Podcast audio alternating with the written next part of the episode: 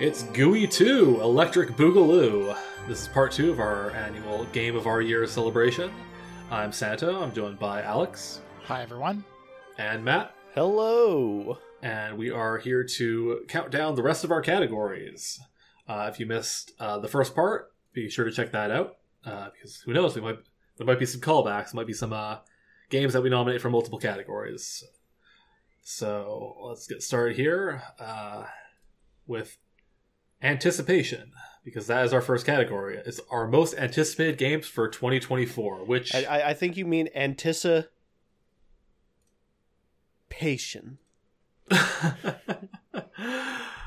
well, I, I don't know about that because me and Matt we were looking through the list and it's it's sparser than I thought Yeah. it would be. Yeah, I, I managed to scrounge together a few things, but yeah, it's not not looking like a very good year this year.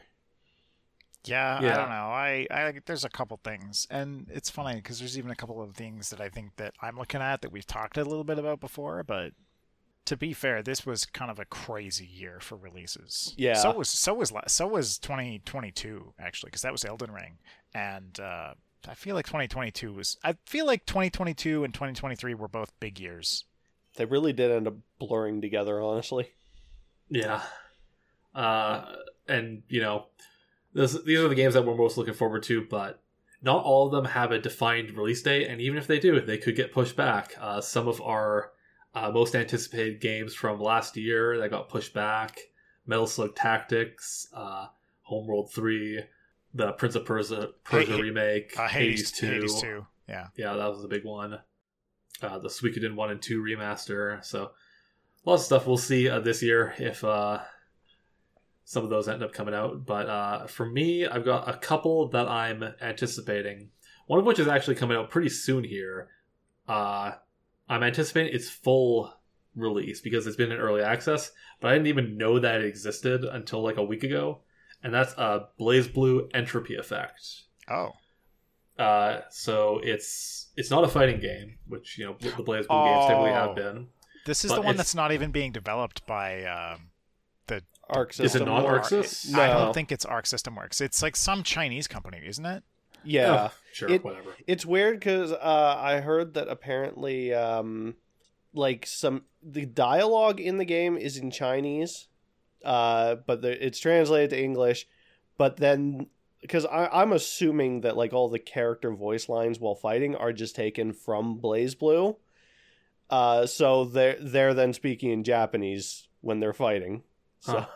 That's weird. Uh, maybe that'll change for the full, full release. Maybe not. maybe, yeah. Blaze Blue has been uh, unfortunate with its uh, choices of di- uh, voice acting because they just stopped doing English voice acting. That they brought it back for cross tag. In fact, they even gave They had to bring voice- it back for yeah. cross tag. But they even in cross tag they even gave like the Under Night characters English voice acting who those games never even had an English translation till that point.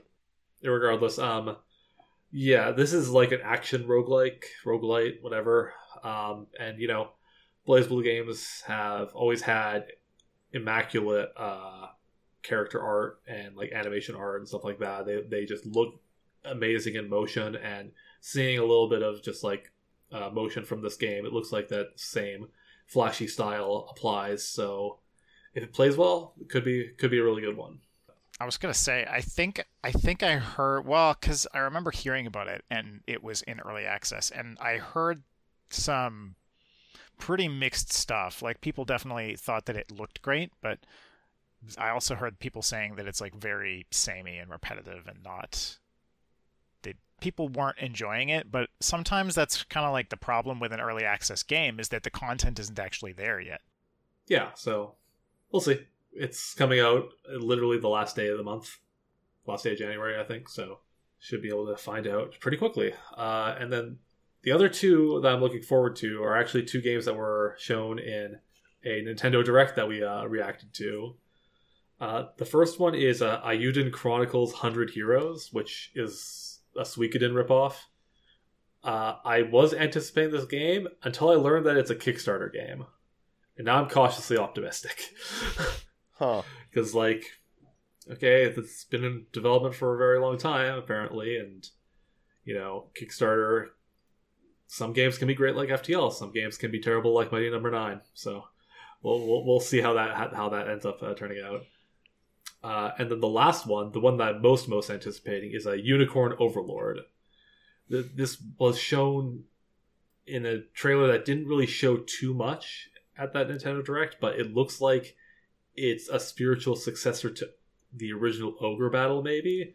And, that, the and original Ogre uh, Battle is one of my favorite games ever. It's Vanillaware, right? Yeah, I've never actually yeah. played a Vanillaware game, but their games are generally held in high regard. I really want to play 13 Sentinels Aegis Rim yeah, because that I, sounds right I've up my alley. things. Uh, let yeah, time time manipulation, time travel visual novel tower defense mech game. That sounds all right. So yeah, th- those are the games I'm anticipating uh, this year. All right. Um, so the games I'm anticipating. So one of them's actually out already. Um, well, in early access, anyways. Uh, and that's Palworld. yeah. Uh, yep. I have been playing a little bit about. It. I won't go into it too much. I'll save that for uh, the next episode after I've had some more time with it. But yeah, it's basically it's a Pokemon sur- Pokemon like survival game. Uh, one disappointing thing is there are actually no like from what I've seen so far, there's no actual PAL battles. You just send oh. them out and they fight alongside you. But yeah, like it's it's got like some Ark survival evolved in there. Um some some Pokemon or some pals that like some are clearly like I, I don't I don't want to say blatant ripoffs, but uh definitely inspired at the very least. But it, it's Pokemon with guns. Hell yeah. yeah. Uh, uh, next up, I'm looking forward to now. Now there's like no date or even a year for this, but uh, there was a recent. Uh, I think there was a back end update for Steam that that alludes to it, and that's the uh, Elden Ring DLC, Shadows of the Erdtree. Mm, okay. I mean, more Elden Ring. What's not to like? I, I've been thinking about ins- reinstalling it and playing a bit with the randomizer. Ooh. See how that goes. Now the next game I'm looking forward to, I it's not something I'm really like I might not even play it this year. It's uh, like I'm not like I'm not looking forward to it so much that like I want to jump right onto it and that's Persona 3 Reload. Yeah. Like I want to play it eventually. I want to play it eventually because I think Persona 3 is like in terms of the story and stuff, I I think Persona 3 is probably my favorite of 3, 4 and 5. Same. Uh so I definitely want to check it out, check out the new voice actors and just uh see see how it stacks up. Now uh next is actually a fan game I'm looking forward to and I think it comes out either towards the end of this month or it, might even just be in a couple days actually, and that's Bloodborne Kart. Oh my Wait, god! yes, that sounds, that sounds silly. Bloodborne Kart. It is. It looks silly. It it it's the same uh, person behind the uh, Bloodborne uh, PS1 PSX uh, version, D-make. The demake, and it's got that same uh, PlayStation One visual style, but it's Bloodborne Kart. That's that's amazing. And the last one I'm kind of looking forward to. Uh, it was announced last year. Again, there's no real like date on it. Not even a year, I think. Now, controversial opinion here, but I like Gex. and this is the Gex trilogy. Uh... coming from limited run games. I like Gex in theory. Playing it, on the other hand, uh, oh. uh, Crystal Dynamics' finest work. Step aside, Lara Croft. Gex is where the real action's at. Uh, but yeah, that's about it for uh, what I'm looking forward to. All right, Alex. Yeah, so uh, we I kind of mentioned this a little bit on uh, the previous episode, but I'm really looking forward to Homeworld 3, which was supposed to release this year and didn't. Although I guess uh, at this point we're in 2024 now. But yeah, so Homeworld 3 got delayed, but I am excited about it. it looks like it's uh, going to be hopefully interesting and good.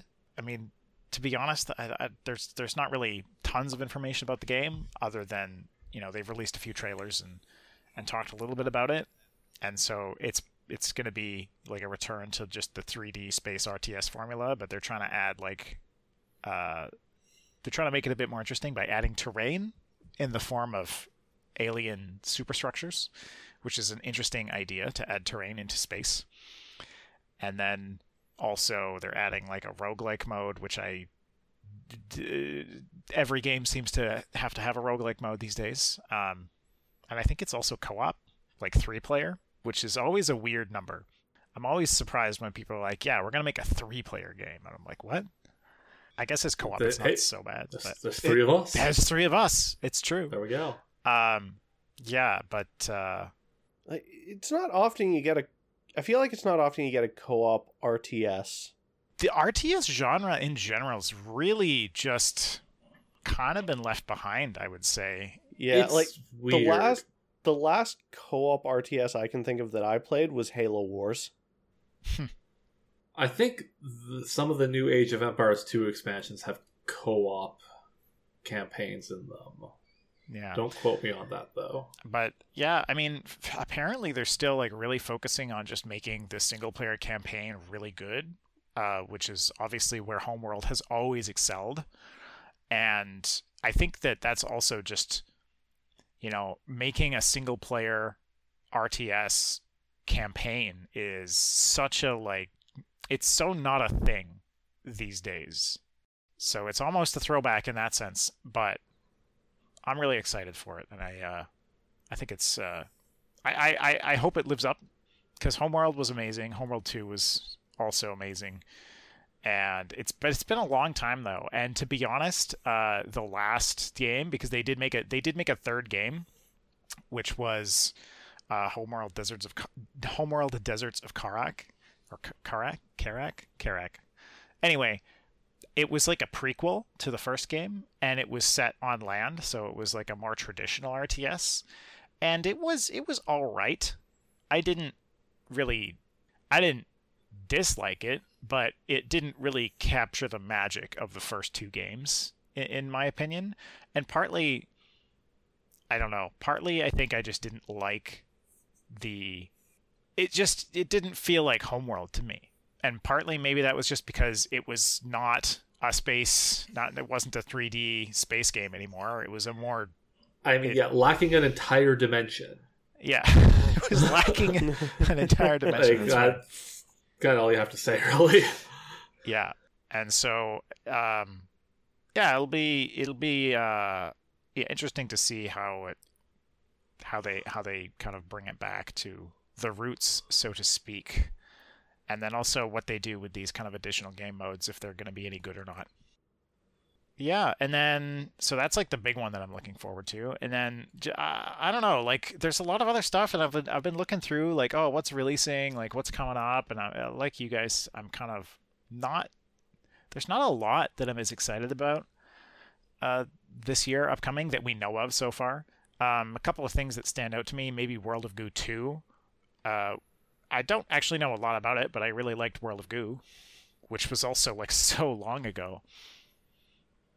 Like that feels like a game that came out like 15 years ago or something. For the Wii, right? yeah, Uh, I mean, yeah.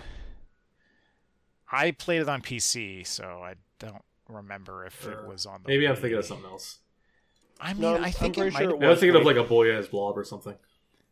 Uh, I don't know which of those games is which. Oh man, yeah, yeah, head. no. because the Uh, names ga- are kind of similar. Yeah, yeah. World of Goo released uh, released 2008 on Windows and Wii, and then later on other uh, some other devices later. But yeah, like 2008.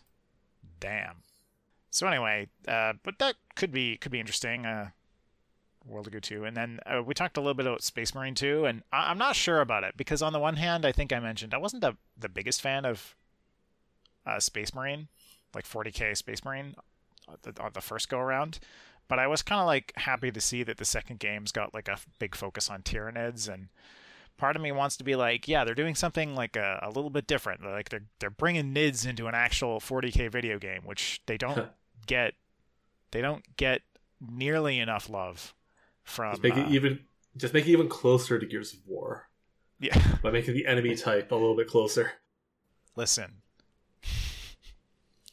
you know, every we've got to have a circle of rip, rip we got to have a circle of ripping things off. You know, in this this whole just big space marine um genre. Nothing's original anymore. No, it never was. I mean, StarCraft was supposed to be a 40k game until Games Workshop was like, "No, we don't want to license it to you," which we've talked about as probably Yeah. their biggest mistake ever. Um, but then, uh, but then also even 40k itself was a rip-off of other sci-fi works, and nothing's original. Yep. Maybe Heinlein, if you want to go go back to some OG sci-fi authors, but Katamari Damacy. What? What is Katamari a ripoff of? oh god, that's a that's a that's a question. Um, I'm gonna say it's a Or ripoff. fuck that Nobi Nobi boy. I'm gonna say that it's That's a rip- original. that- Yeah, no, we know we was Unless a there's some weird, game. like old myth folklore of stretching until you reach the moon and other planets. I don't know. That game was that was a game, all right. Yeah. Yeah. So yeah, I don't know. Those are a few things I'm looking forward to, I guess. Like I said, I'm not as excited about what I've been looking at that's upcoming this year. Yeah, like I, I, I took a look through some uh, history. I, I went to Wikipedia for the games of 2023 page and looked at the edit history. It went back to like you know mid January of you know 2023 and looked okay what was announced then. And there was a similar number of games, but there were way more high profile games announced for last year this time than there are this year this time. So uh, I'll be interested interesting to see like if you know a lot of AAA release dates get announced.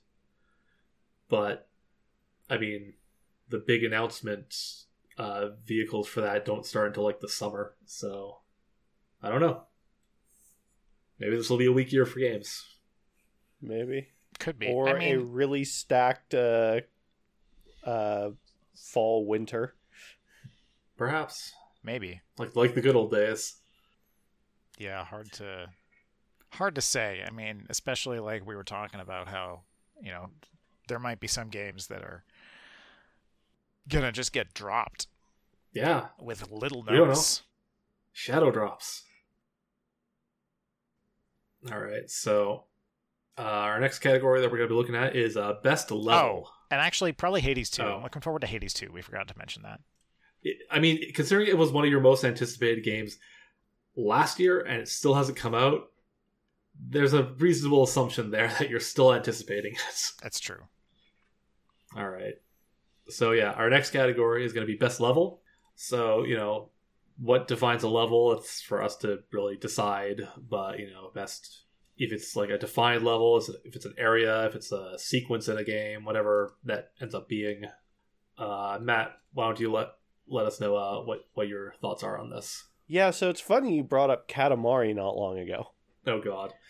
Because my best level is Make the Moon in Katamari Damacy Reroll. Okay. nice. It just takes everything you've done up to that point and you just gotta go even bigger. You just gotta make a 300 meter ball. Just, I, I, I think the only thing the level's lacking a little is that you start at one meter.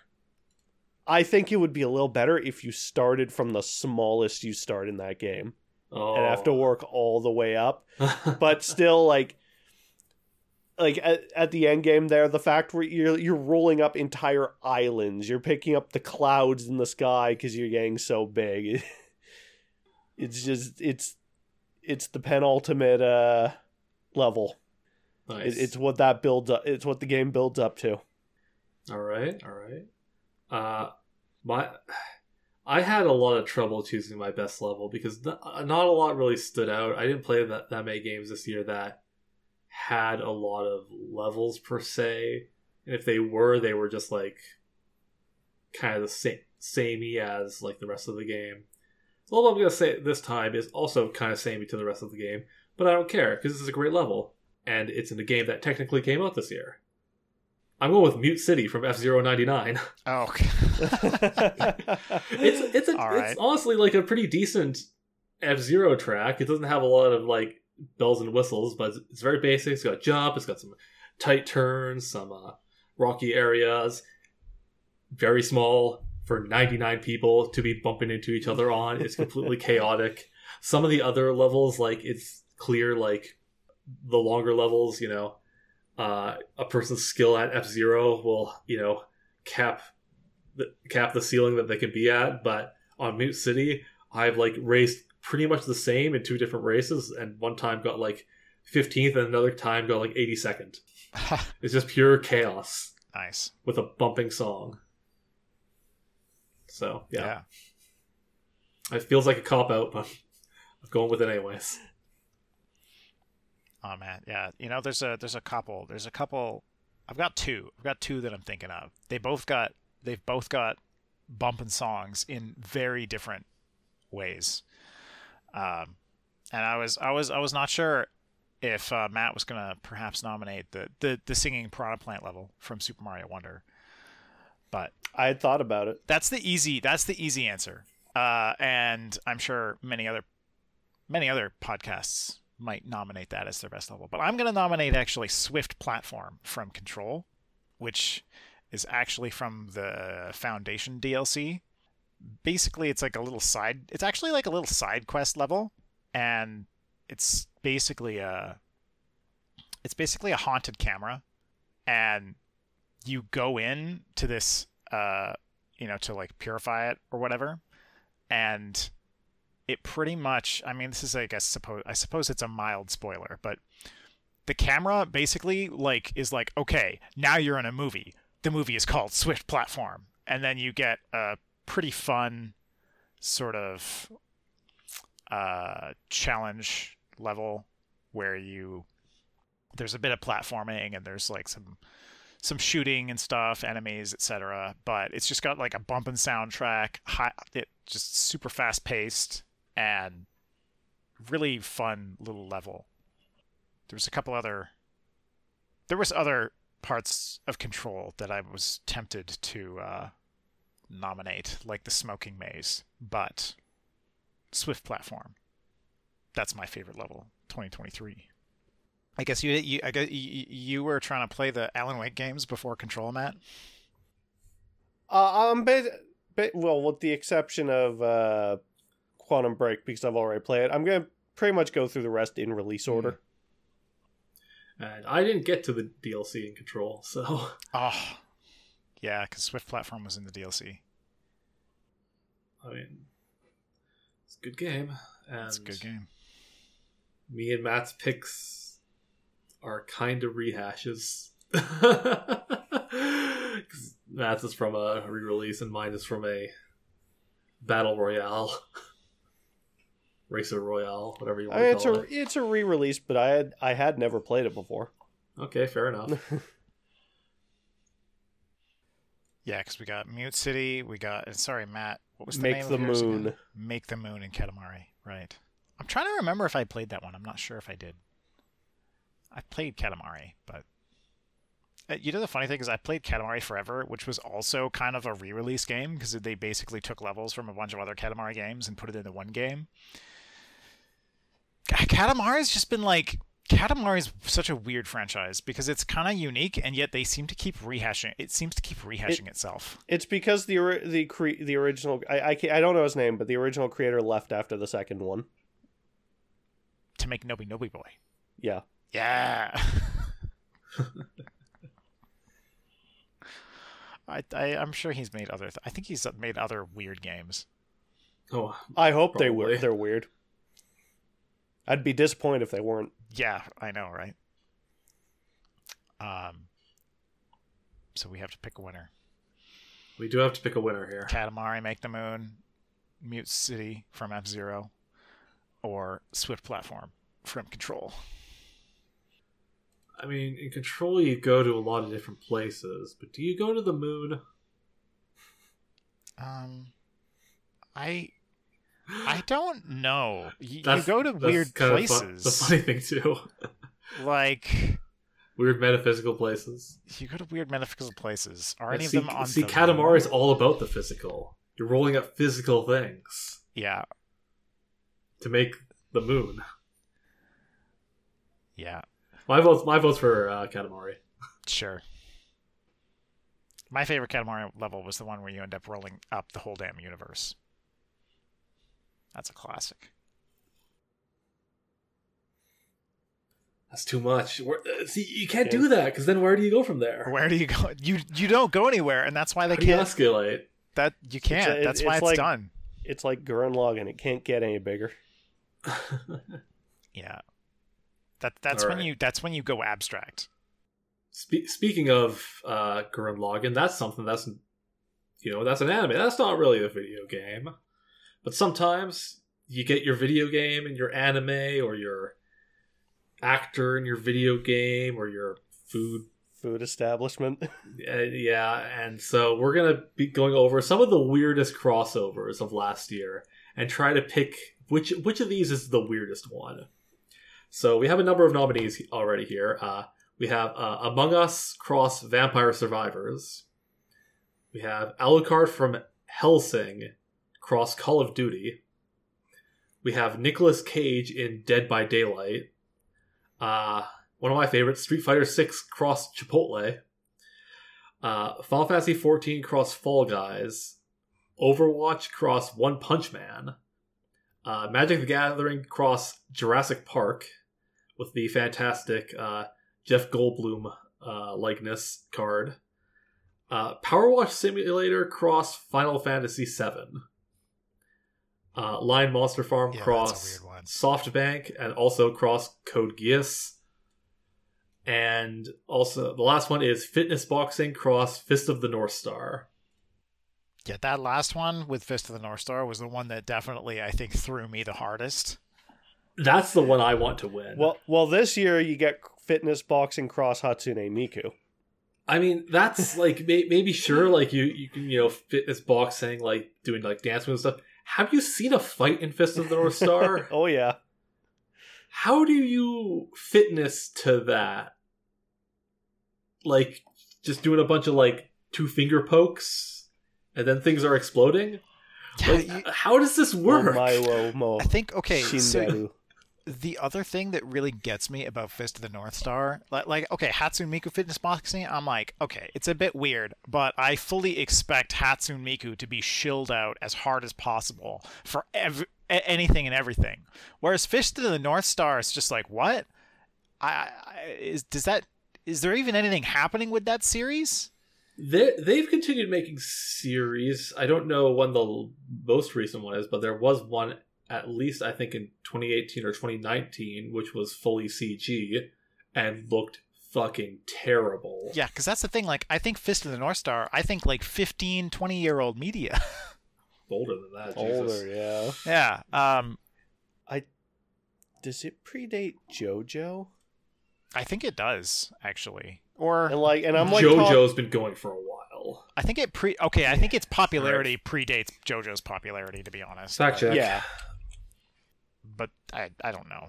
The other thing is like popular in Japan versus popular here. Sometimes there's kind of a big difference there. The other one, like, okay, some of these are weird, but I'm like, they're not that weird. Like, okay, Among Us, Vampire Survivors, I'm like, whatever. They're two video games. They're not really related at all, but they're both video games. Um, I think that like the the the other one that like really gets me is just the Street Fighter Six Chipotle. Just because I'm like, huh? Yeah, like Like the only time I expect a, the only time I expect a restaurant to be shilling video games is basically like a McDonald's toy or something. no. The, the only time I, I I expect food to cross promote with video games is Doritos and Mountain Dew. Or, or that. Yeah. yeah. But like yeah, like, Chipotle, Chipotle I'm just like of all huh? things for Street Fighter Six. Is Chipotle big in Japan? I I Because like No. I don't expect even know like Chipotle has a foot presence in Japan. I would expect like Street Fighter. Six and KFC, because KFC is very big in Japan. But like, Yeah, we're also just yeah, we're also just like I just think about the demographic, and I'm like, I don't think of Chipotle as like being a video game heavy demographic of their customers. You know, maybe I don't know. I like I- I don't know burrito. it's not like like Chipotle, but like Doritos. I'm like, okay, yeah, sure. Chipotle, huh? Okay, to fact to fact check earlier, uh, Fifth of, Fist of the North Star started in 1983. JoJo's was 1987. So So it does predate. Okay. Yeah. Uh, see, one that's weird to me is uh, Nicolas Cage in Dead by Daylight. Uh, like I could understand it if it was like a character from a horror movie he had played in. But the fact that it's just Nicolas Cage, yeah, that's where it gets weird because like Nicolas Cage showing up in just whatever project, that's nothing new. Uh, but starring as himself in it, that adds an interesting wrinkle to it. I mean, For Nicolas sure. Cage. Nicolas Cage is also just he, he has become a meme, and he kind of just leans into it because he's I don't know bankrupt again or whatever. he needs money. Yeah. He'll say yes to anything. That's uh that's been the joke about why he's in so many just weird projects. Mm. It's another still- another one that I want to talk about here though is Power Wash Simulator Cross Final Fantasy VII. What the fuck? yeah, that's a weird one. like I played through the entirety of Final, Final Fantasy VII. Nowhere in there what I say is appropriate for power just power washing. no, no, no. no Like- what you're doing is uh, you're in the lobby of the Shinra building, and you're washing the vehicles they have on display. What? What? Ah, That is a it's like very weird setup. like Power Wash Simulator. Like everything I've seen about it is this like weird like chill slash manic OCD type of game. And a Final Fantasy VII is not a vibe that I think fits in either of those categories. Well, I think what we're forgetting here, though, is Power Wash Simulator is uh, uh, is published, by Square, Enix. I, yeah, sure, but still, Square Enix publishes a lot of things. Okay, It's an odd it's an odd mix. know. Yeah. So yeah, there, there- there's definitely some weird ones, but I, I think my vote is still with fitness boxing cross Fist of the North Star yeah. because, like, again, just the motions don't make sense for that. Yeah, I'm gonna. I, I think I'm voting for that one too. Because again, like I said, like some of these other ones, I'm like, okay, yeah, sure, it's a bit odd, but but when I when I first heard about that one, I was just like, what the hell are they doing? Like this makes no sense at all to me. Yeah. So I, I, I can agree with the uh, Fist of the North Star, but I also just want to point out to our listeners, there's no Fortnite on here. Yeah, we I- disqualified Fortnite. Yeah, when when we were, were making this, I kind of established that at this point, nothing in Fortnite is weird anymore. No, It can be Until they put- surprising, but not weird. yeah. it's not even surprising anymore. Like, Peter Griffin's in right now. Yeah, sure, okay. yeah, whatever. It was only a matter of time after you know the Futurama got added. So I'm still surprised at the lack of Simpsons, though. Simpsons probably wanted too much money. But you know what? You know what The Simpsons has that you know has not gotten worse with time. The theme song, Hmm. and that leads us right into our next category, which is uh, best music. My pick for best music is going to be Octopath Traveler Two. Uh, I think this game does something that I like seeing in a lot of games, where it incorporates uh, the game's mechanics in with the music in uh, some really nice ways between like the characters, story levels, areas, and all that. Uh, so the first selection I'm going to play here is a, a sensational city day. Uh, it's got kind of like a roaring twenties vibe, uh, swing kind of thing. Uh, so it's it's a pretty nice song, but one of the things that's cool about Octopath Traveler 2 and how it uses music is that there's a day and a night system in the game. And you can flip between these whenever. So when you're in an area and you flip between uh, day and night, it'll go to like a lo-fi chill version of that song. So like this is you know very jazzy, snap your fingers to, but the same version of the song at night be a lot more chill, Oh yeah. laid back. You can tell slower tempo. This this version of the song on the soundtrack is uh, two minutes longer than the day version. Oh yeah. so that's that's a great use of um, uh, using music differently, where it's you know the same melody, same really track, but done in two different styles to represent a single place at two different times. And yeah, like it seamlessly transitions in between the uh, songs when you're switching between day and night, like the exact same point in the song Nice. kind of so that that works out pretty well um, but the thing that really pushes uh, octopath traveler 2 over the edge to me for me is the character themes. The character themes are done incredibly well. This is one of the very few jrpgs where like the battle songs aren't my favorite songs on the soundtrack. So uh, i'm going to go into a few of them here. So uh, the first theme we're going to listen to is the theme of Agnea the dancer. Actually, you know, it's gonna be a dancer's theme, so it's gonna be pretty bright, pretty energetic, kind of an Irish jig style. And Yep. you know, it just starts to you know ramp up, get more energetic, more and faster as the song goes on. Uh, the character themes they have different versions of them based on different times. Like when you're having a like emotional confrontation with one of the like other main characters of the theme or like pre-battle they'll play like a heavier version of the characters themes and even like the final battle against the bosses of the particular routes will like uh, incorporate the character theme into the battle music the dancers actually is hilarious because it's an entirely new song with lyrics in a made-up language Oh, I love when stuff does that. I, I had one little problem with it in that I think maybe it was just like the mix was a bit off because the lyrics were really loud in comparison to everything else and were honestly a little distracting. Ah, so Uh. the, the opposite of a Nolan movie. yeah. So that's that's a really nice one, but you know what's funny? I just actually watched Oppenheimer, like the past. Oh, oh man, dude, it was like I had to really turn it up to hear like the what they were saying, and then explosion. I, I've kind of just gotten to the point where I pretty much watch anything with subtitles on now. yeah, same.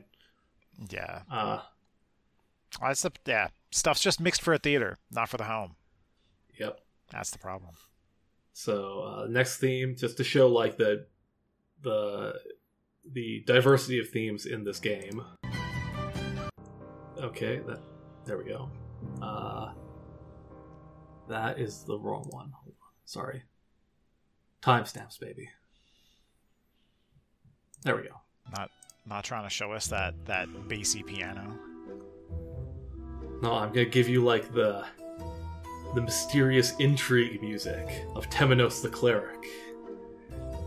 Because he, he he's I almost nominate him for best character because he's like an he's like an inquisitor, like he's like trying to solve mysteries uh, from the church, but that also makes him like a skeptic. And like the skeptic priest is one of my favorite tropes in media. Th- There's always a lot of uh, opportunity for uh, comedy there. So you can hear like this is completely different tempo, completely different instrumentation, and that's like a key thing with all the character themes that all of them use a different, you know, selection of instruments to make the theme, which I think is good. Like that's a very easy, well, I shouldn't say easy. That's a very noticeable uh, technique that you can use to differentiate, you know, between different characters.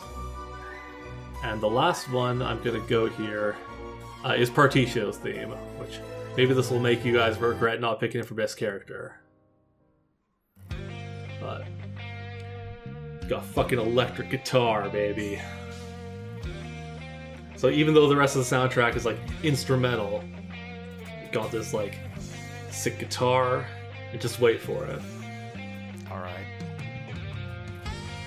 Oh, Oh. yeah. Oh. Oh. Get that sax in there too, man. Sax.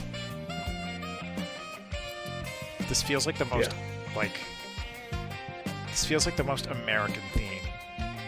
And also, it just looks like a little bit like a western, and I'm just thinking like, I don't know. It's not a gold rush town, it's a silver rush town. Yeah, This particular one. But yeah, this is a great theme, and uh, the, the variations from this theme in particular that play uh, along the uh, campaign are, are really good too. So yeah, Octopath Traveler 2.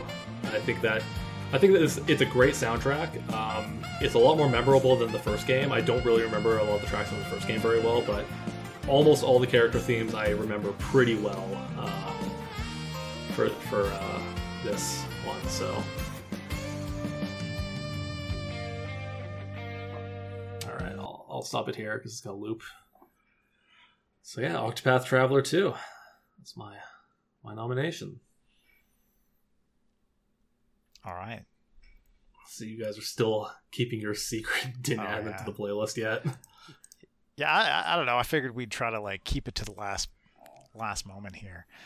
All right. It's uh, it's funny actually. It, I I almost I considered nominating. Um, oh, why am I blanking? Oh yeah, I considered nominating Sea of Stars because it also did some cool stuff with like especially transitioning from day themes to night themes because you can control that in that game. I didn't ultimately do that though. Octopath Traveler 2 came out first. Get wrecked, Sea of Stars. Get right. yeah. Uh, I guess. I guess I'll go next. Lay it on us. All right, so my my nomination is Risk of Rain Returns, and I'm gonna be honest, like a lot of the soundtrack is fear, you know, it's it's remastered versions of the music in the first game, which I don't. It's not necessarily a bad thing because, frankly, the I think like we were talking a little bit about this, like how it was like, you know, how did Risk of Rain, the first game, like become such a phenomenon? And honestly, I think part of it is just that the music is so good in the first game.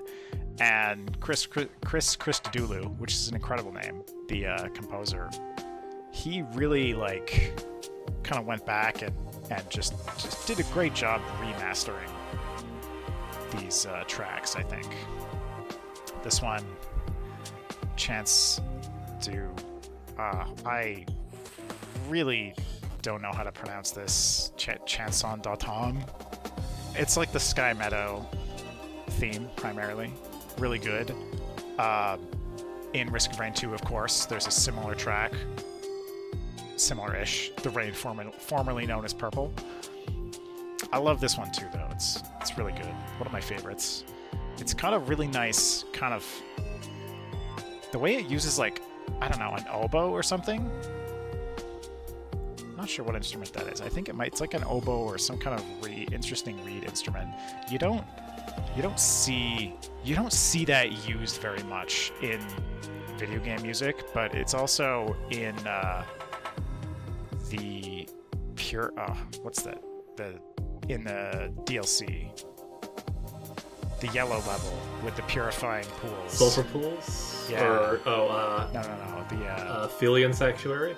yeah, yeah, The, the second stage, right? yeah, yeah. The second stage, the sanctuary. That's another. Uh, that's another one that uses kind of some similar instrumentation to this one, Chance d'Automne. Chance on d'Automne. I cannot speak French, so I'm absolutely, absolutely butchering that. So I like this one. I'm right It's- there with you. it's a bit more chill. Um, but you know, the other thing I like about Risk of Rain and, and the way that its soundtrack is composed is that there's a lot of music that just like it does this kind of like this slow, this slow intro thing, and then I'm gonna skip ahead because it really kicks in a bit later, and that's kind of it. Kind of comes in and out. Um, but this this track, Moisture Deficit, another great track. This one's, uh, I think this is actually one of the first levels. Um, or no, teleporter event. But uh, you know, you're just like, you're just getting lulled, getting lulled in. You're like, yeah, go to sleep. No, you can't.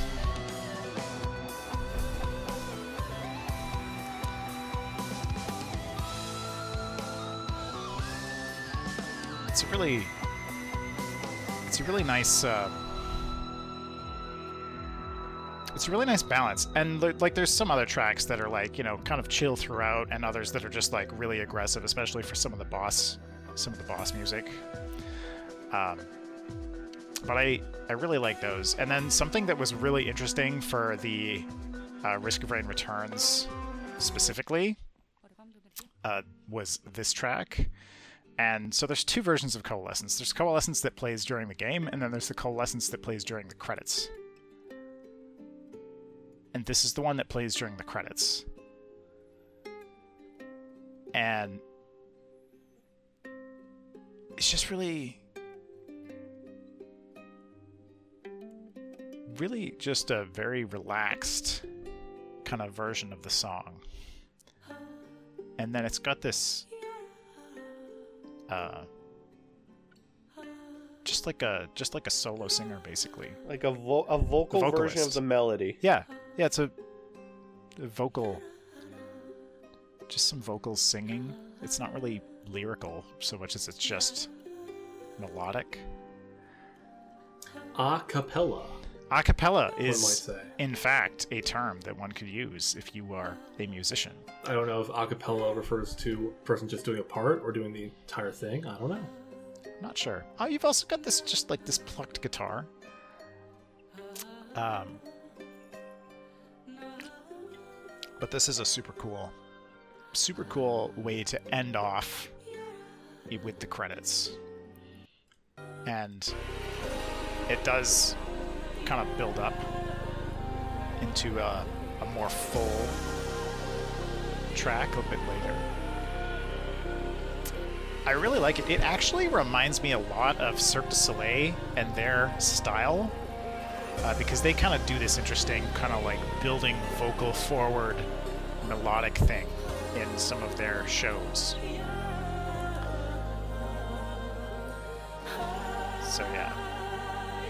It's a very, it's a very like beautiful track. Anyway, that's uh, that's the coalesce. That's the sort of a cappella version of Coalescence with Maria Papageorgiou. I have no idea how to pronounce that name properly either. And then we're also just going to listen to a little bit of the, the, the classic Coalescence remaster because, like, love this track. It's really funny. This track, um, April doesn't like this track at all because it like makes her anxious and kind of like just unsettled, which is kind of I, I've always found it kind of interesting because in a in a way, it's really it, it kind of takes a while to build up, but it really is like this is sort of like the last level, and it plays and and it's it's a really difficult. It can be a very difficult level, and it's supposed to be challenging. And the thing about Risk of Rain is that you are on a hostile planet that is trying to kill you. So it makes sense for it to be a little bit anxious, even when it's, um, even when it's like sort of slow and relaxed. And so I've always thought that this this track really encapsulates the game's mood more so than than others to me.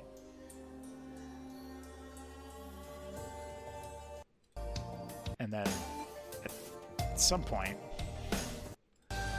there we go. Then it hits. Eventually.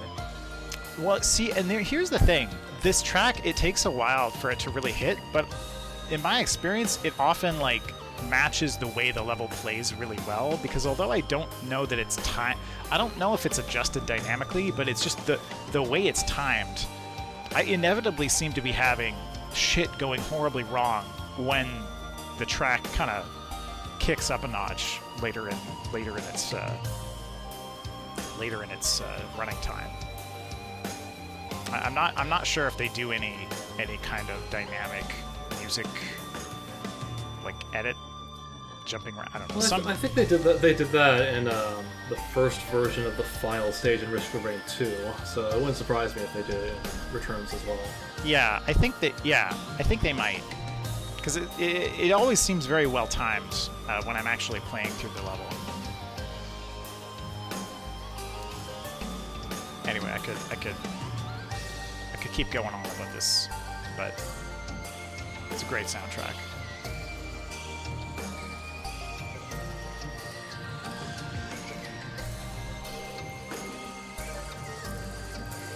Think that's that's one of the things that I think really uh, made Risk of Rain stand out. It's just that the soundtrack is so good, and it fits it fits the sort of just mood of the game very well. I think. And Risk of Retain, Risk of Rain Returns is it's just Risk of Rain, but basically just better, and the music is part of how it's just better because it's it's pretty much the same songs but just remastered and with a bit more uh, you know the composer has had more time to refine what he's sort of doing in terms of the mood of the game of the series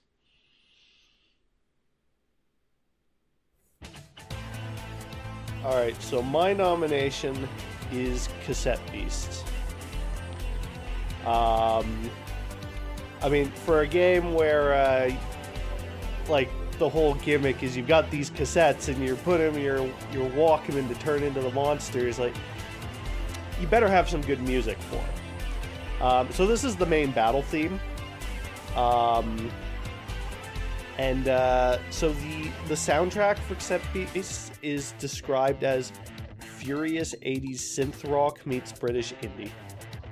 okay That- that's a Um, description all right Now, uh, 'cause I don't think I talked too much about the music when I talked about the game, Not really. but one thing that I the like- game does that I really like. i like the bullet bill on that album art Oh, yeah. Um, but so what it does is.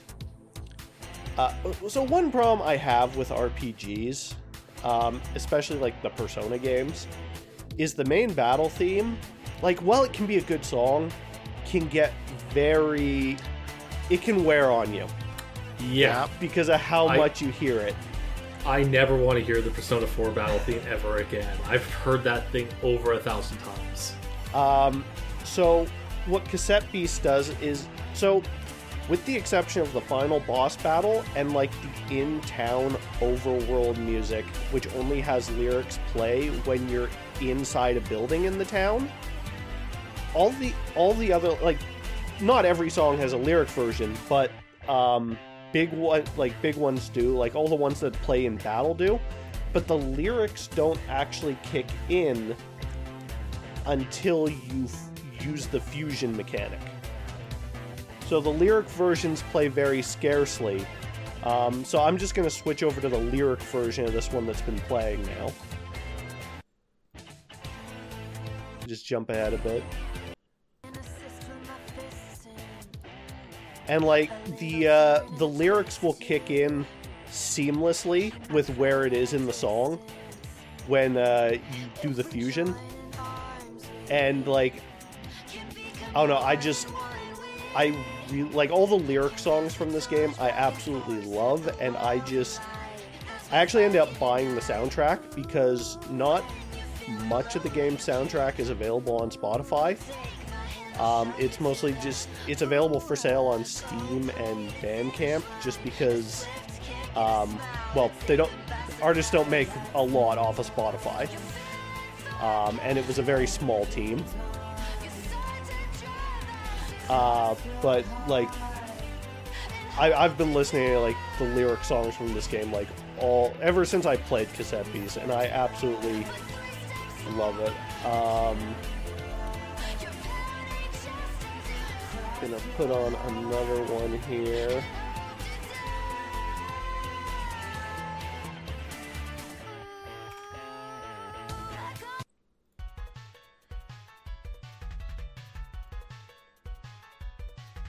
Uh, yeah, like the, the genre is definitely hard to nail down, which is why there's such a descriptor. um, but I found I so I actually found that description on the vinyl on the vinyl version of the soundtrack Oh, where you could where you can buy the actual vinyl. Um, and actually, one cool thing they did is they did actually release the soundtrack on cassette as well. I, you kind of have to. If Yeah. you're name the game Cassette Beast. But uh, yeah, no, this uh, this soundtrack's just uh, really stuck with me this year, and I just I love it. Uh, let's jump ahead.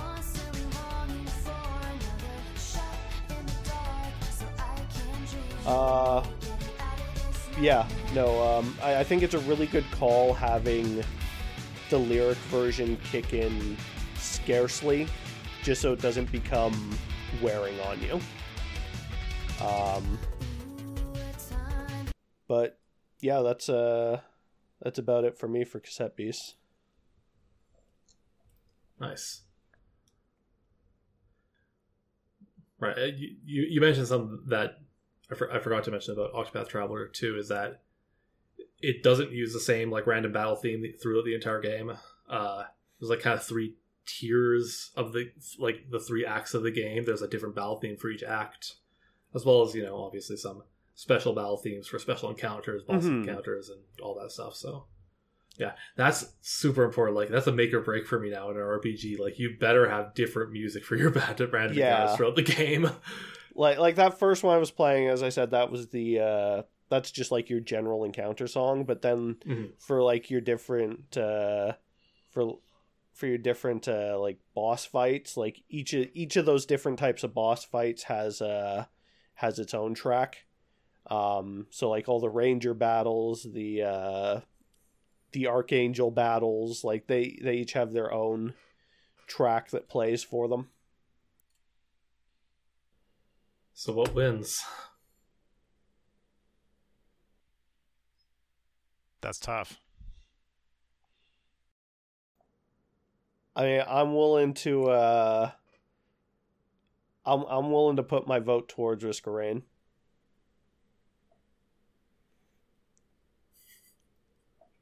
Damn it!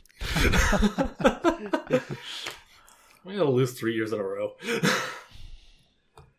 I, I I'm pretty stuck with my pick. Uh, I I think that the,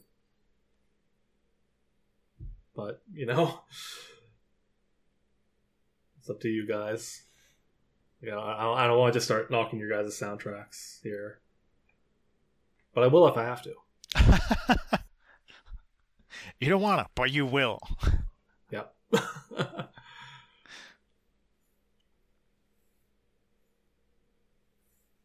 Yeah, I don't know. I mean, uh Yeah, I mean, I think it's it's it's challenging just, you know, listening to only snippets because I haven't played Cassette Beasts or Octopath Traveler 2. And music is very subjective. Yeah. yeah, this is always the most difficult category. Yeah, yeah. But I have always liked the music in the Risk of Rain games, which is why it's kind of easy for me to uh, throw my vote that way. Yeah, except I've heard it before. But hasn't been nominated. Damn before. remakes, man. Winning Yeah, things. and I also. Ugh. I mean, you also have just have you also have problems with the gameplay, which I think Yeah. we've discussed. Sure, but that doesn't. Anyway, Okay, the soundtrack's good. It's just a I've heard it before, and b it's it's it's very similar to you know Risk of Rain 2 soundtrack as well, which is kind of what happens when you get the same composer. And Actually, you know what? I, I just I- I'm throwing my vote towards the uh, sax and guitar. yeah, All right, I mean, swing vote has been convinced. yeah, Roaring Twenty is the swing vote. This, Oh. yeah, Yeah, like I mean, like the Risk of Rain soundtrack, like all, all of them are good, but I've always found myself whenever I'm playing Risk of Rain 2 putting my own music on or putting on something else to listen to while I'm playing it. That's probably a consequence of me playing so many hours of it, but Yeah, I mean when it's, play it's not something that really like stuck with me uh, that far in. when you play a game for 700, 700 hours. That's also a little bit. It's also more difficult to appreciate music in a multiplayer game when you're just talking to people. Ah, that's true. Yeah. Also, let's be real. The rain, formerly known as Purple, is uh, not in the first game. So, what are you gonna do? Because that that that is probably my favorite track out of out of all the Risk of Rain music. Mine for the DLC second level is my favorite. Oh, okay. The DLC. I, I love the build up on it. yeah, the, Um, that one is also really good. like, I really love that close. one too. But yeah, I mean, yeah, Octopath Traveler 2 seemed like it had seemed like it was pretty good for an RPG. Like, I don't know. It's hard to judge that's, something like It's that. a lot of qualifiers. yeah, I know. This is an impossible category for us to like really. Okay, well, anyway, this is a. It's the most subjective category. We cannot be objective about it. That's Yeah, just how we- it is. This- and we kind of just have should to this should be a personal flop, category. off- flop off of it. I know, but it's more. I like the. Con- I like the contention. All right, it sounds like the swing we, vote. we, don't, we don't yell at each other enough. We, it sounds like the swing we're too gone. understanding. It's, it's we're, we're too Canadian. Sorry, eh? Yeah, This is why the podcast's not popular, right? We're not unhinged enough. yeah, we're not. Ugh. We're too No, we're, I we're, will we're say- too well adjusted. If if you guys didn't pick Octopath Traveler 2, I might have gone off a little bit. okay. I don't know. I didn't. Um, That's the thing. I didn't hate it. It was nice. Anyway, if we're are we are we just it's a, let's just move on. Okay. I, I will say though that I had another potential nominee here that I knew would win if I picked it, but I felt it wasn't fair to pick Theatre of the Final Bar Line because trying to argue that any other soundtrack that year beats 300 plus curated uh, selections from arguably one of the most influential music franchises in video game history. Yeah. I'm like, you know what? That's not original music, so I don't think it should count. Plus some guest music. Yeah. Hey, plus plus some Octopath music. There we go. Octopath, see? near. It's got Octopath. That makes it better. It's, it includes Octopath. All right. S- Big set subset. Let's go. Okay, I don't know how to print, spell cassettes apparently. Uh, or do I? Two S, two T's? Uh, hey, nice. One S, two T's. Or do I have it wrong here? Oh wait, no, it is two. Two and two. Hell yeah. All right, Almost. now, Accidentally wrote Risk of Rain Returbs. Risk of Rain perturbs. Oh, Risk of Rain Perturbs. That would be a All right, we need a per- we need a perturbator uh, collab called perturbator. Risk of Rain per- perturbs. Oh, hell yeah. That'd be sick. All right. Now, uh, Special cyberpunk Risk of Rain level. yeah. Now, you know what's not cyberpunk? Lo-fi chill. I This is the lo-fi award to chill game for chill games to relax That to. feels like if you're gonna try to argue that cyberpunk. cyberpunk is potentially lo- lo-fi chill, it's all about technology and oppre- corporate oppression. Okay, but if you had like lo-fi chill music in like a lounge in a cyberpunk setting, that would that would work. Could work. Maybe. As soon as the shooting starts, obviously the music has to like kick into like a completely different gear. But Yeah, so these are just, you know, games that you can sit down, play, relax, not particularly stressful, but just a good time to have when, you know, you need to decompress. Now, I was going to nominate Picross 3D Round 2 because Picross is awesome. Picross 3D is awesome. And it's, you know, just more puzzles uh, on top. I haven't actually played the first one, but it seems like there's a ton of ton of content in here. Uh, the problem is, is that this would be my worst controls of the year because this game actively hurt my hands. oh no. Oh, Because it's on the 3DS, and the way it works is you have the stylus, and you use the stylus to tap to either you know delete blocks, paint them a different uh, two different colors, or mark them as potentially being one of those two different colors based on standard Picross like numbers saying, okay, here's how many of this color are in this row and whatever. It's a fantastic puzzle game. The problem is that the stylus does too. The, it doesn't do enough because you use the stylus for tapping use styles for rotating and like kind of like uh shifting the uh play grid to like see cross sections so you can get into like the innards of the 3D uh cube or rectangular prism that you're working on. But to determine whether what happens when your stylus taps a uh, block, you have to hold down uh, buttons to do that and so there's there wasn't like an option for you to tap things on the screen to put you into different modes to then tap on the on the weird bricks. because other Picross stuff I've played on the 3DS does have that. Yeah, I, I I don't know. Like, may, maybe like they didn't want it to do too much because it's 3D and you're rotating around something. I don't know, but like you have to either use the like face buttons, circle pad, the triggers to like go into these different uh, modes for selecting. That just it hurt my hand after a while. So like it's I can't chill and relax to this game as much as I want to. Uh, so instead, I'm going to nominate it gets- a game. It, it it would get the Kid Icarus Uprising award. Yes, 100. percent It may here's the thing, and it's like okay, well maybe it's just like my hands cramping because like I'm too like my fingers are just too long, so I have to like uh retract them too much to hit the circle pad and the shoulder button while I'm using it. But at the same time, if I had you know a 3ds XL, that would also be a heavier thing for me to be holding yeah, in one hand. extra up weight. so it's like I don't even know if that would balance out. Um, so yeah, I'm not nominating that. Instead, I'm going to nominate Growth. Uh, Growth was a game that was uh, it was released last year, and so the best way that I could describe it is that it's a 4X game where you're not exterminating anything. But at the same time, I don't want to call it a 3X game. Wait a minute. Is this? Oh, is this the? Wait. Okay, I was just thinking. There's a very different game that is also described as a 4X game without combat, but it's space themed. All right, that This- completely missed. Okay, This is not that. That's fine.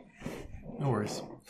Uh, yeah, so it's it's a very relaxing game where you're basically like, uh, you have little habitats that have animals in them, and different uh, types of animals will be able to move a- across this board in different ways. So you're exploring to uncover more of the map, uh, expanding by claiming new little habitats to get more animals. I guess you're exploiting the resources of you're exploiting those animals by making them like run out and search for you. Uh, but the game is it's very satisfying to play. The sound effects and the visual effects when you're uncovering the map are really really nice. They're like Switch UI level satisfying sounding and, and, and moving. So it's like a pretty chill sort of puzzle game where uh, you're trying to uncover enough of the map to unlock more of the map and at a certain point you find a volcano active volcano that's going to erupt. So you need to send your your cute animals over there to calm down the volcano. So you need to figure out like the kind of the most efficient way to use your animals and their different movement patterns to uncover like the maximum possible space of exploring while using the least amount of animals. And like you've got you know deer bees bees can fly. Bees can fly. goats which goats which can move like great distances across mountains. You got ducks that can move across the water. So it's it's just a very chill time and uh it's a very cheap game as well. So it's it's a, it's a, it's a nice little time. You know, as an aside, I just had a thought. You could probably make a 4X game where all the player playable factions are just different species of ants. all right Yeah, that that sounds like a thing you could do. i want carpenter ants Carpenter ants. Plus, Plus 20% production for buildings. Oh, come on. I want leaf color. I want leaf cutter ants.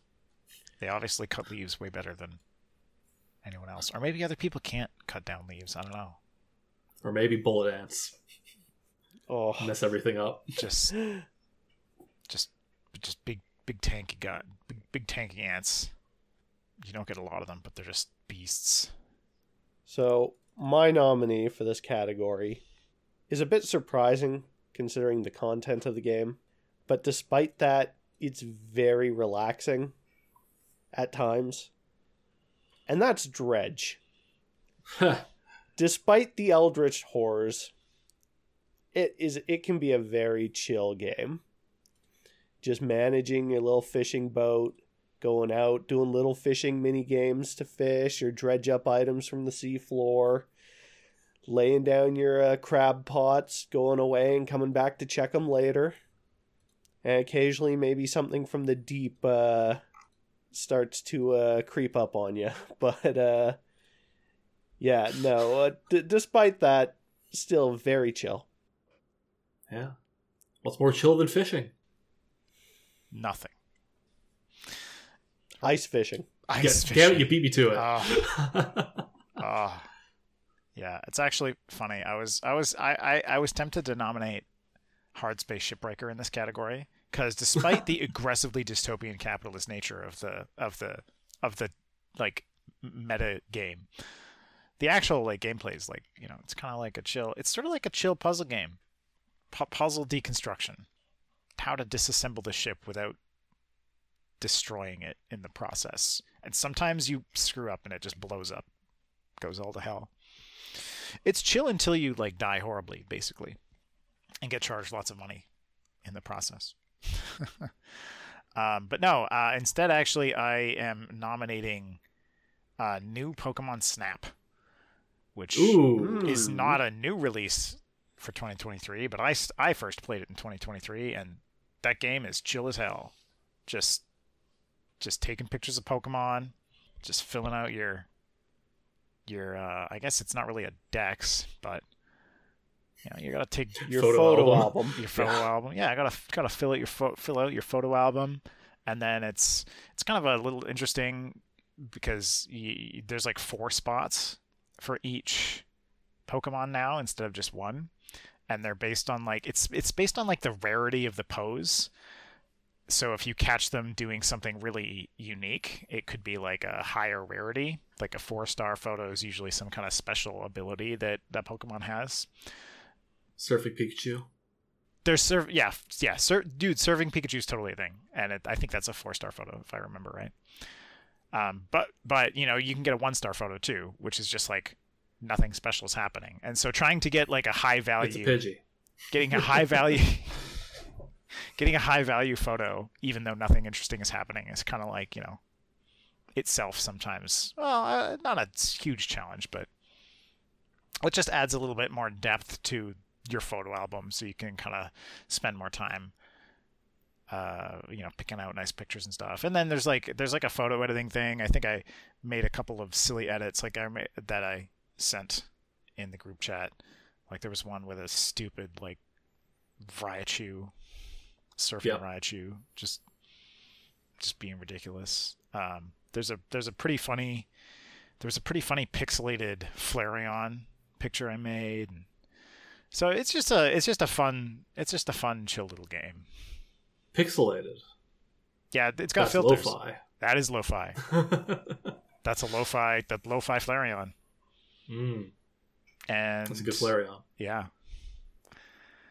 Yeah, and and you know, actually like there's a there's a surprising amount of depth to it as well because there's a lot of like interactions between different Pokemon and different like environmental objects. Um, so much, in fact, that I'm like I have no desire to 100% that game because there's pages and pages and pages of these like little challenge things, and some of them are just like really obscure as to what you're even supposed to do.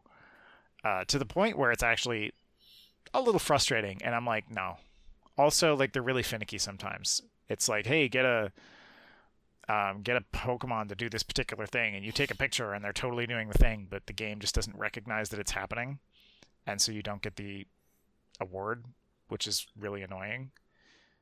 So, I guess it's not. Let's all- see that they still didn't fix that from the N64 version. No, no. And I don't know how the I don't know how the game engine recognizes these things, but it, it it's really finicky about getting some of those things sometimes. So what can you do? But overall, super chill, relaxing game. Just shoot some pictures of Pokemon. Fill out your photo album. Yeah. It's like the it's like the pure definition of like lo-fi relaxing game in this category, I think. Some good selections there. I'm I'm liking Pokemon as a pick here. Yeah, I got to agree. Like that's Ain't no Eldritch horrors there. yeah. There's no Mister. Is there is Mister Mime in the game? Mr. Mime, I believe, is in the game, I think. What about Guzzlord? I don't do I even want to know? Here, uh, we need to bring up his anime cry. Actually, that's that's doable. Yeah, it very much is.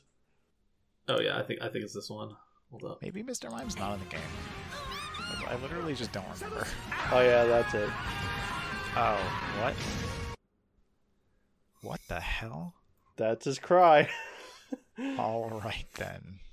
Just sounds like a guy screaming. Okay, so the lo-fi war for chill games to relax to goes to new Pokemon Snap. And now we go from, you know, chill games to ones that just bum us out because it's time for the biggest bummer. This could be the worst game we played, the most disappointing game we played. Well, why don't I start us off here? Okay. So my biggest bummer is uh, a DLC, and it doesn't so much have to do with the content of the DLC, but the performance of the DLC Oh. Ooh. Oh. and the game which it is in. Because I feel like these DLCs would have been the last chance to see any kind of performance update for the these games, and this is the DLC for Pokemon Scarlet and Violet. It's not so much has to do with the content of the game, but just the performance. Because in some ways, the DLC even performs worse in some areas. Yeah, have you seen uh Fezandipiti or whatever's uh far away when you're looking at it? It's literally Yeah. three frames flapping in the air. Like, are you kidding me? Uh, Yeah. but Might as well yeah, have just made it a V. Yeah. But it's just the performance of it is kind of like I I'm still working on on the second DLC right now. And the way the game runs is kind of what keeps me from like booting it up and just finishing it. You think a smaller area would help matters, but how? I, I don't understand. Yeah, I don't know. Like in, in the second DLC, it's kind of divided up into uh into four areas. You've got like a ton or well not tun- not tundra, like a savanna area which probably runs well, it's one of the two worst running areas because it's got like all this long grass. And then you've Hmm. got like the tropical area, which again you got a lot of green grass, some tall palm trees, also doesn't run great. The ice area again doesn't run great just because there's a lot of water in the area too. And the area that runs best is the one that's just like a rocky mountain. Just like Yeah. kind of a plain rocky mountain, no or very few blades of grass to have to render. just ah. I would have liked to see a performance update, but it's it's not coming at this point. Yeah, and like me and you, when we talked about Scarlet and Violet in the first place, like we somewhat forgave the performance issues just based on you know the newness of the feel of the game. But that's a you know Pokemon's a long game, Yeah. and then coming back to it like a long time after the fact, and still being this bad, that's pretty inexcusable. Yeah, Yeah. Uh Yeah, at this point, I'm just like really uh, disappointed with uh, a lot of the stuff with the newer, newer Pokemon games. Like even when it's even when it's not as bad, it's still pretty bad considering the, where it should be. how did new Pokemon Snap run? Uh, oh, new Pokemon Snap ran great, and it looks great. Like, I, I don't think it was developed by Game Freak though. Huh. mm, no, I uh, actually Yeah. let's check it. Yeah, new Pokemon Snap, um, like looked like a Wii U game instead of a Wii game. Oof. Uh, it was uh developed by Bandai Namco. Ah, Bamco. Okay. Ah, yes. The, Uh, yeah, yeah, because apparently. Bandai Bamco now actually has a division specifically for helping on Nintendo games. Yeah, but like, uh, yeah, new new Pokemon Snap, you know, actually looks really good. And honestly, I would I would hope so because that's the entire point of the game. I Pokken looks really good. Again, Bandai Namco. Yeah, like, uh, and and that's the thing. Like, it, doesn't have to. You don't have to have like super high poly models or or, or like Oh, crazy no. textures like to make Pokemon look good. Um, you you need, I would say, like a a understanding of how to make that art style work. I, I I guess I don't know. Like that. That's a thing. Like it's. It doesn't seem like it should be that hard, but even like Arceus, which I liked, looks like honestly trash. Uh, and like new Pokemon Snap. But I would still better. say it looks better than Scarlet and Violet. yeah. Well, and that's and that's the thing though. Even even when Arceus came out, people were like kind of kind of dunking on it, and then it's like just getting it's continuing to get worse. Like it shouldn't be. And I kind of and I gave Arceus a huge pass because I actually liked some of the ways that it was changing the formula. hmm But like even like just looking back, I'm like you know the frame rate issues, especially the draw di- uh, uh, in the in the distance, the the draw distance issues in general, like just the crappy texture, everything. Like it doesn't have to be that ugly. And actually, yeah, like now that I'm like you know, and and Pokemon Snap also has like some fairly, uh, I mean, it's a lot more closed in compared to like something like Arceus or Scarlet and Violet, but it still has like some substantially large areas. So I'm kind of I feel I feel like it's really kind of inexcusable how how bad like the mainline Pokemon games are Yeah, have and- become. And it's not even a matter of the hardware of the Switch at this point. There's plenty of examples of games looking good and running well on the Switch. Tears of like Kingdom. you look at Tears of like, like even though it like even though it caps at 30, like it looks good. eh, Like it it makes the best of what it can with the hardware. I'll but take a you'll- consistent consistent thirty any day of the week over a variable frame rate. But then you also look at like Mario Odyssey which looks great and runs at 60. Yeah, that's been that was a while ago now. Yeah. That was like second year Yeah. of the Switch, I want to say. Yeah, we've we've gone over the performance issues in this game Yeah. a lot, and It- it's it's troubling to see that they're still there. But Yeah. you know. And if if it weren't for those performance issues, I feel like Gen 9 would actually be my third favorite gen. But the performance issues just hold it back. Yep. Okay, so this year, I, I, I was I didn't have the passion for a lot of games this year that I had the last couple years. Unfortunately, except for this category, where Mm.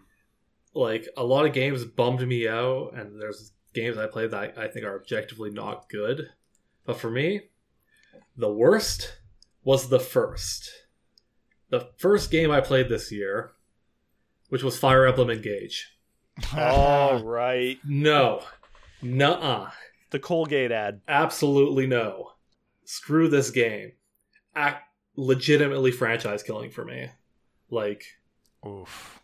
at this po- at this point, Fire Emblem is not a is not a per uh buy unseen purchase.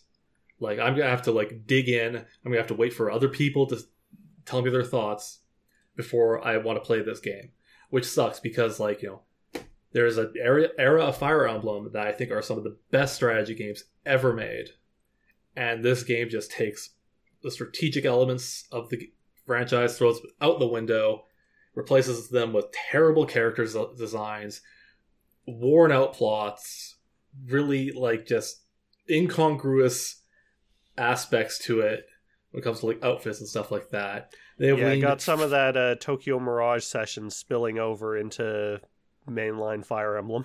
They went full anime. They didn't have to go full anime. They could have kept it being this, you know, like 90s anime era style with great, tight strategic gameplay.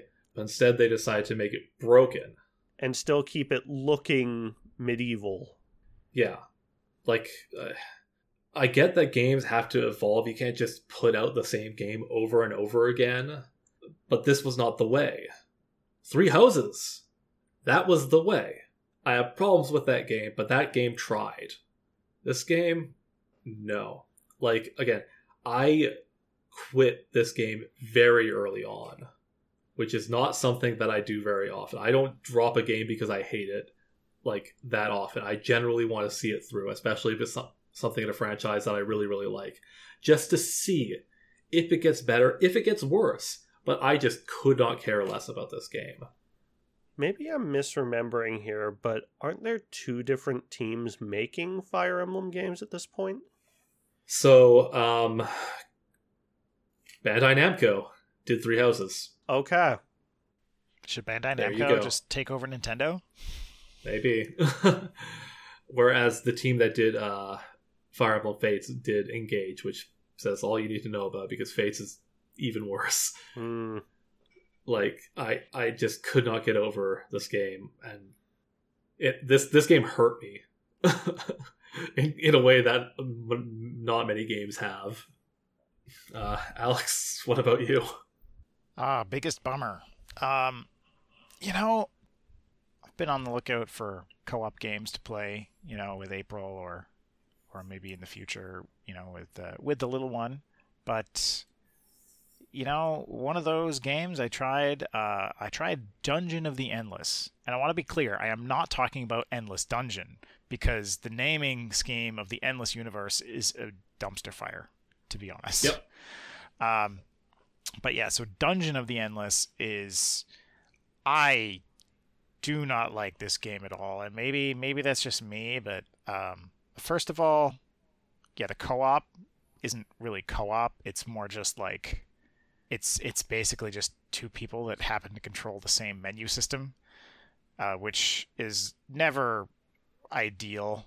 Uh, and I don't know, calling that co-op is kind of just like I don't know. It, it's not really, it doesn't really feel like co-op. And so as a co-op game, I wouldn't recommend it.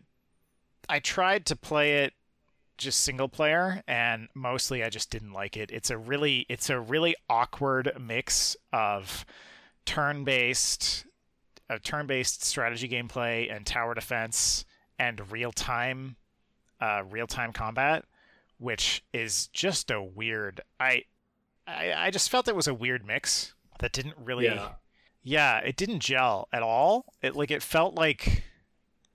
Felt like I was, yeah. It felt like the, it felt like it was trying to do too many things in in very distinct styles that I didn't like because it was almost like yeah. if it was a if it was something more like a real time dungeon crawler, I probably think that would have been better. When, which as as far as I understand is actually the direction they've gone with Endless Dungeon. Like Endless Dungeon, from what I've seen, is more like a uh, like a top down dungeon crawler, which seems like a much better direction for it to go, versus the weird the weird disjointedness of what Dungeon of the Endless is. Yeah, like I I, I played Endless Legend in the endless universe and it, it was basically the exact same thing they had way too many ideas that they tried to cram into one game mm. and like you know some of your parts man like it, it just didn't work so i guess that's something that this developer can maybe work on a little bit yeah like and it's yeah sometimes it's okay to say no say no when planning a project yeah it's weird too because like i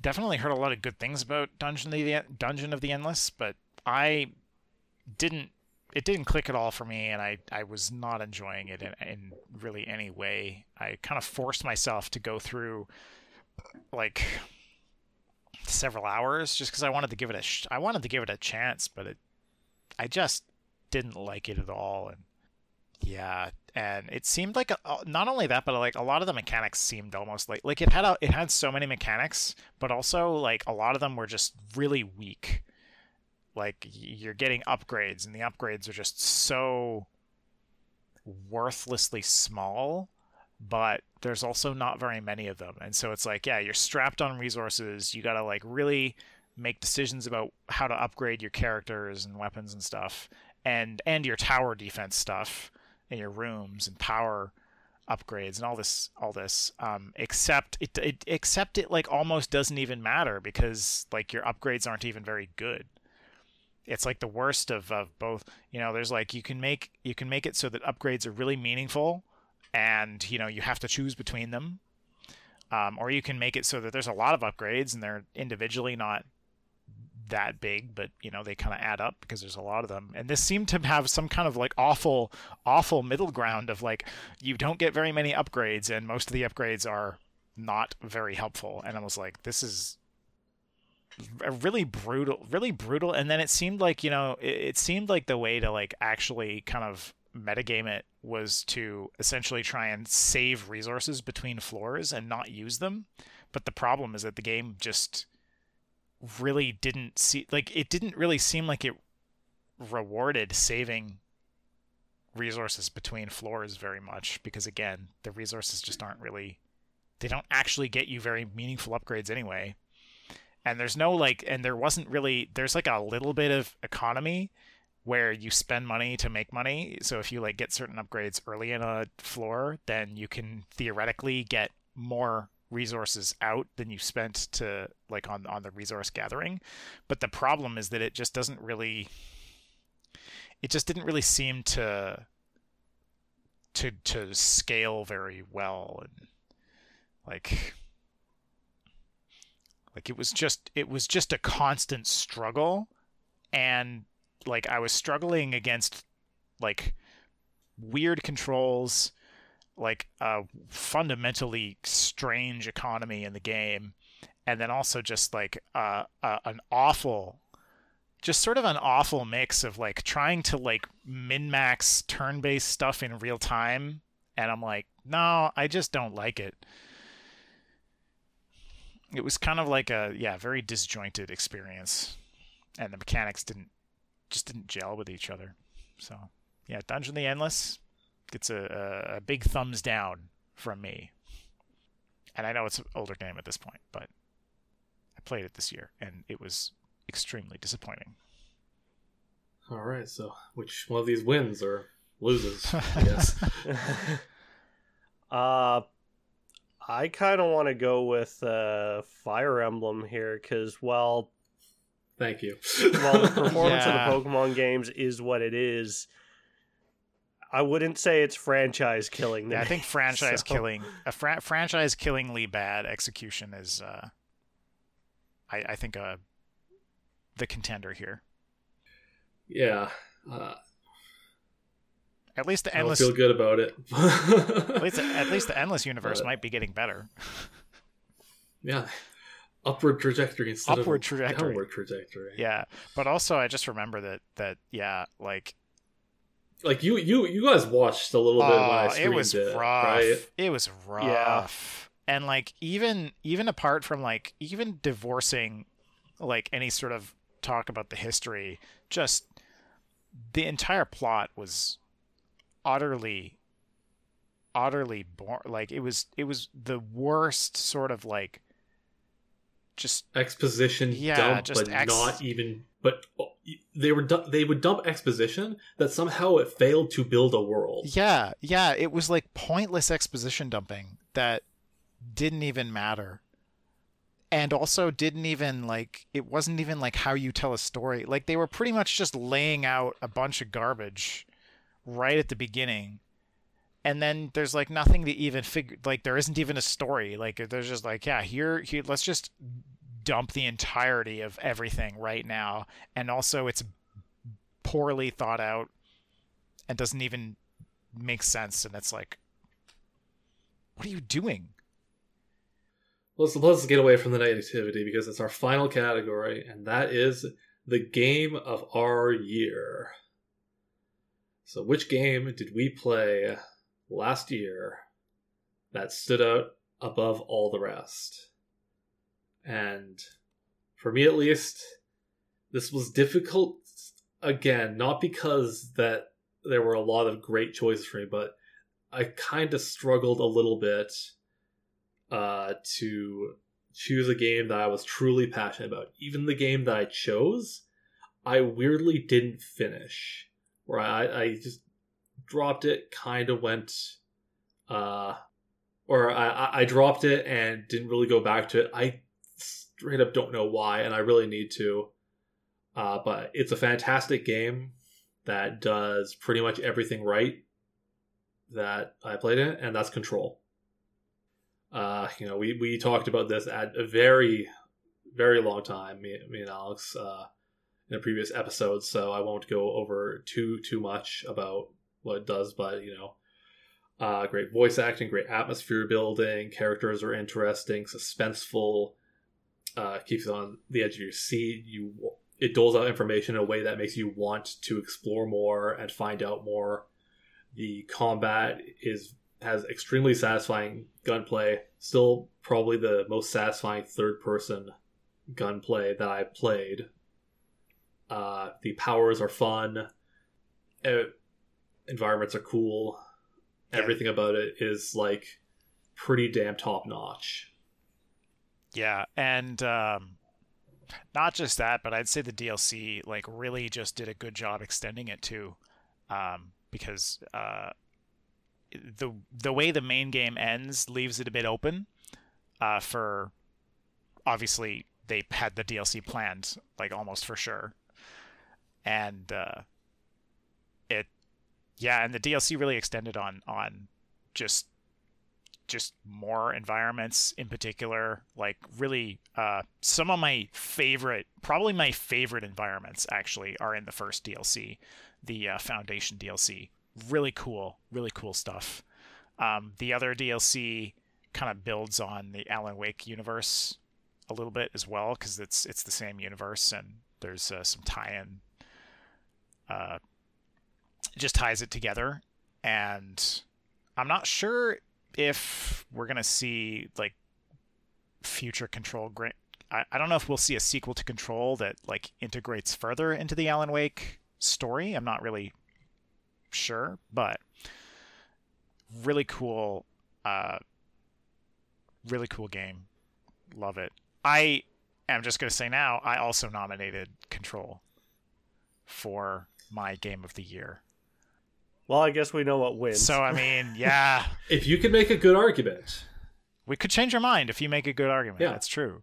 Um, but yeah, a lot of the same, a lot of the same reasons, right? Just pretty much everything in the game is really, really well done. Um, I thought that the game also looks really great uh, for two reasons. N- n- Like the graphics are good, and I think actually it was one of the games that was early to the RTX kind of. Uh, I don't have, I didn't play with RTX because my GPU is kind of not great. like the the RTX train, I'm pretty sure went Minecraft, Quake, Control. Yeah, Like it was the first like really big one that uh really pushed that as a Yeah. feature. but apart even apart from that i think the game just has an incredible it has an incredible like just art direction and it has a very clear idea of like what it's trying to do um it's got like the coolest and i'm i'm kind of rehashing some things we said a while ago but just some of the most interesting like brutalist kind of architecture uh, that i've seen in the video game. Very intentional with the uh, designs there and they also just did a really good job setting up just like a lot of just a lot of like just just set pieces and shots and the cutscenes and and scenes in general. Like it's really really everything about it really good the only thing i even kind of felt like i didn't 100% like was just like that i thought some parts of the crafting seemed a little bit unnecessary but that's like such a minor complaint about the game overall All right, so I, I'm excited to hear uh, what, what what Matt's choice is. Because I, I I know like a lot of the games you played this year, and a lot of them are like pretty pretty fantastic. So, which one Yeah. stood out above the rest? Well, as is the listeners at home can't see this, but as is evident on my desk behind me, I love mechs. mm, I've got a I've got a bunch of Gundam model kits. Um so for me, I think the clear choice was Armored Core 6. Fires Um, of Rubicon. Yep. A game that offers a pretty decent mech customization with a wide variety of weapons to choose from. Um, in fact, it even had a recent patch that added some more. Um, so now rather than dual wielding uh, uh, miniguns, you can now quad wield them What? with shoulder mounted ones as well. Oh man. Quad wielding. That's a, that's a game changer right there. Um, so you gotta, uh, do you do you get okay? So do you get you know uh, the the two bumpers are a gun each and the triggers are a gun each? Yeah, so you basically got to play fingers on triggers and bumpers. Wait, and just- actually? Ah. Actually, okay, that was a joke. Like PS2 Guitar Hero. I was joking. Holy crap!